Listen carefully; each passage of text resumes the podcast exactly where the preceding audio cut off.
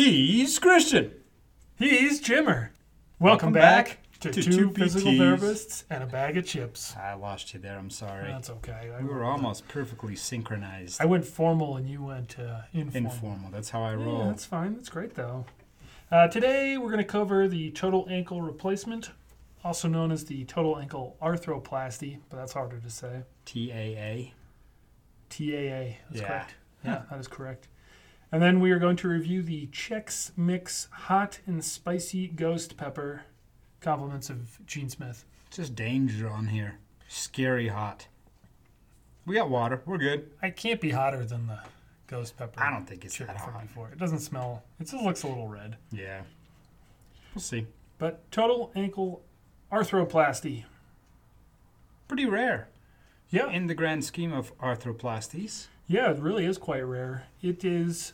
It had its highest growth point in the mid '90s, per Which, per, which per, is odd. per the research. Yeah. Uh, so it is about 40% lower in the early 2000s in terms of frequency than it was in the 90s. So You know why that was? because they weren't working very well. it was a shitty replacement. Yeah. yeah. It's not a good surgery. uh, which is in sharp contrast to the hip and the shoulder and the knee, which have gone way up and have and are continuing to to increase on a year over year basis. Yeah. So it really is a very rare procedure, ev- even today. I mean, we've only we've we've seen a few recently. I've and- seen and heard of a few more. I've seen four in the last twenty years. which is a which is a ton. Two, yeah, two in the last. Well, that, that that was because one of the physicians I was working with was experimenting with some, Oh. and two of those were, were um, or one of those was a redo. She, she yeah, she had one done in like 93, 94, Mm-hmm. and then um, it uh, no no no no that's not true. Two thousand three, and then that one that one didn't work out. It actually started growing bone um, through the prosthesis Yeah. which is not a good thing. So uh, that that became a redo, and she actually did pretty well with that, with the with the redo, which is um That's good. yeah, it's it's a tough joint to replace just because of the the arthrokinematics. It's a very small space to replace, which makes it even which makes it so difficult, I think also. I mean there's multiple reasons why it's Yeah. difficult. There's not just one obviously. But they have gone through a whole bunch of different styles of replacement. Uh, they're generally referred to as constrained or unconstrained. We're not going to bother with the specific details there, but some of the early ones that have now fallen out of favor, and they're just sort of fun to say, is the St. George Buchholz, the Imperial College of London Hospital, the Irvine Ankle TAR, the Richard Smith TAR, and the Mayo TAR are. Mayo tar, yeah, that's awesome. are all forms of ankle replacement design that did not work. And so the- these, I mean, the Mayo Clinic, the, the Imperial College of London, I mean, these are all pretty highly, highly respected, well performing medical places that just weren't able to, to kind of figure it out initially. It it shows you how complex the human body is, because you can you can design an exact replica of what the joint surface looks like, put it in a joint, and it's going to fail. Yeah. Because the forces that are being created within the joint are so tremendous that um, the, the material just doesn't hold up. And as Jimmer mentioned, one of the most significant issues was bone loss. So you would replace the joint, and then the bone would would around it would die. So you get into necrosis, which is something we have talked about a little bit as well. I mean, the wear pattern was massively a problem in design, and also just the amount of stress and then deformation around the tissue.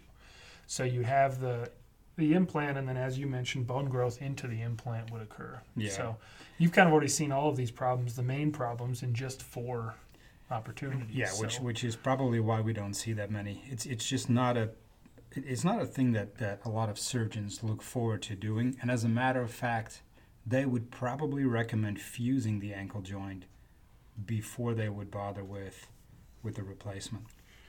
Yeah, the ankle fusion has been, I mean, way more successful in just about every way. Uh, the only difference is is that you, when you fuse an ankle, there's no range of motion in the ankle, and this can lead to some additional uh, kinematic issues related to the knee, the hip, and the back, and that sort of stuff, because you no longer have you know tibial progression over the foot when you walk, and that can lead to some other issues down Yeah. the road. But from a pain perspective, And a, and a function Really? perspective, Yeah. it, it really makes historically. I mean, maybe we'll see something new here that starting kind of around now and into the future. But historically, you know, total ankle replacement was really a, a poor option. yeah, and, and again, um, Christian mentioned that we we've seen some recently, and and they're they actually are doing relatively well.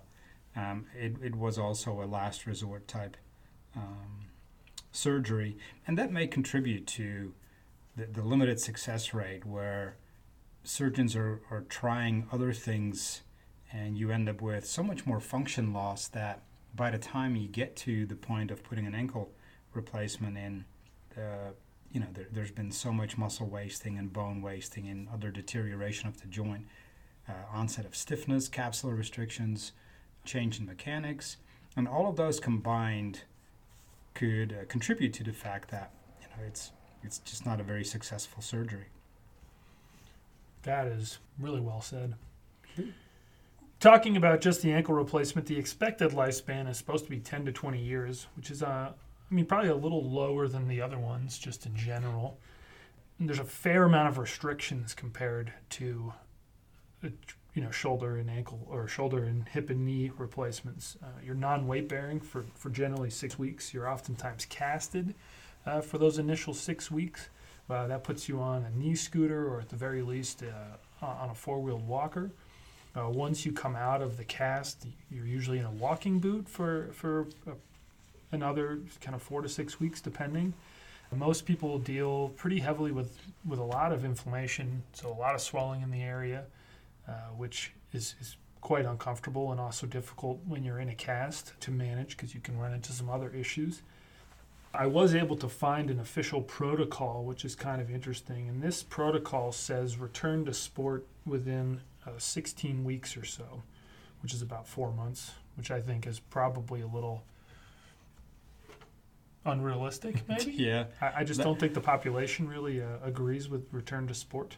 that's pretty Um, that's pretty advanced. And so, uh, you know, the first basic, basically 10 to 14 weeks, it's, uh, you know, manage inflammation, work on range of motion, try to get some strength going as able, and then try to get a gait pattern in there at some point. So between 10 and 14 weeks is really when you can start to begin to weight bear kind of normally in a shoe, which would allow you to then kind of walk normally. So it's definitely not just an easy joint replacement recovery at all. Whereas with a hip, you know, most people are standing day of. Uh, you know, with a knee, you're full weight bearing, no problem. With a total shoulder, you're a little sore, but you can certainly do everything you want. Uh, the ankle is, is substantially more limiting procedure right off the bat. Yeah, and I think the, the other problem, in addition to that, anybody who's had any kind of ankle injury or foot injury or surgery will agree, it's tricky to, to control swelling um, in the foot. And so, even though you might be released to wear a shoe, a lot of people can't put a shoe on, which will prohibit you from, you know, working on, on balance, stability, on proper gait.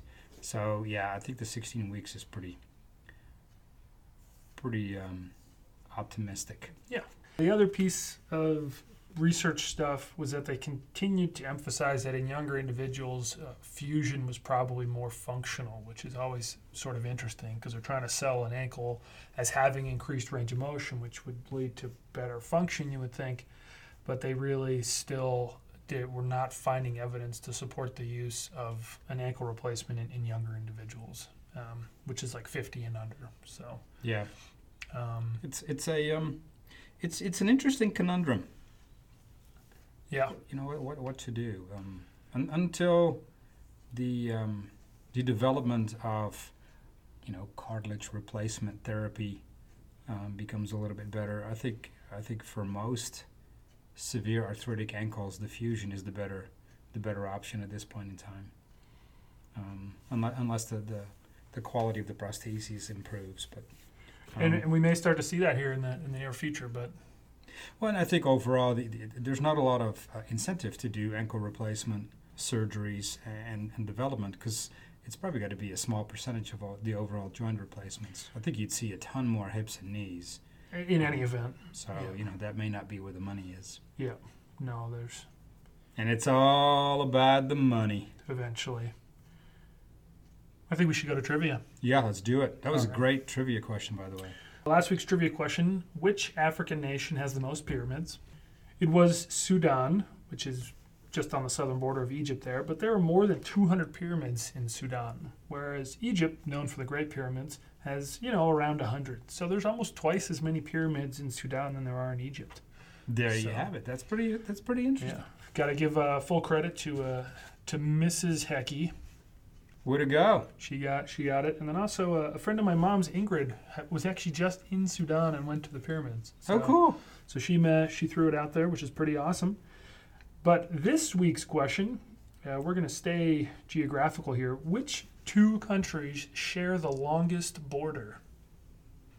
Oh, good one. I had another good one too, but I'll save it for We'll next we'll week. That next week. geographical one, We'll yeah. use that next week. Which two countries share the longest border? That's correct. All right.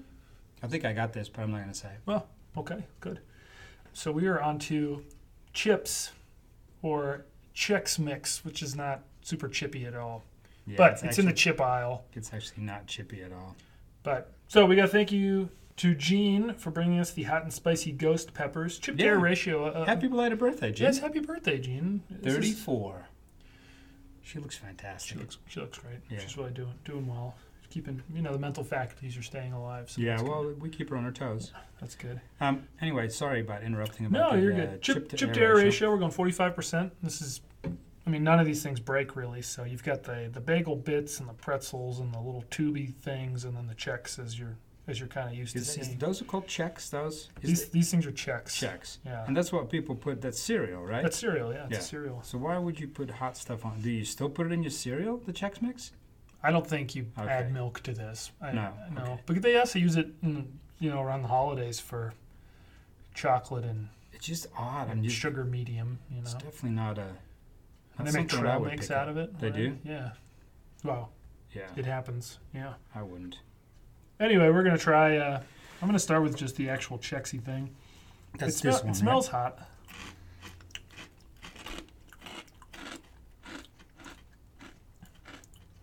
It's hotter than I thought it would be. Actually, Yeah. it's definitely Um, not a not a ghost pepper tombstone situation, but No. It's not bad. no, it's okay. Well, the spice, I mean. I'm try bagel bit here.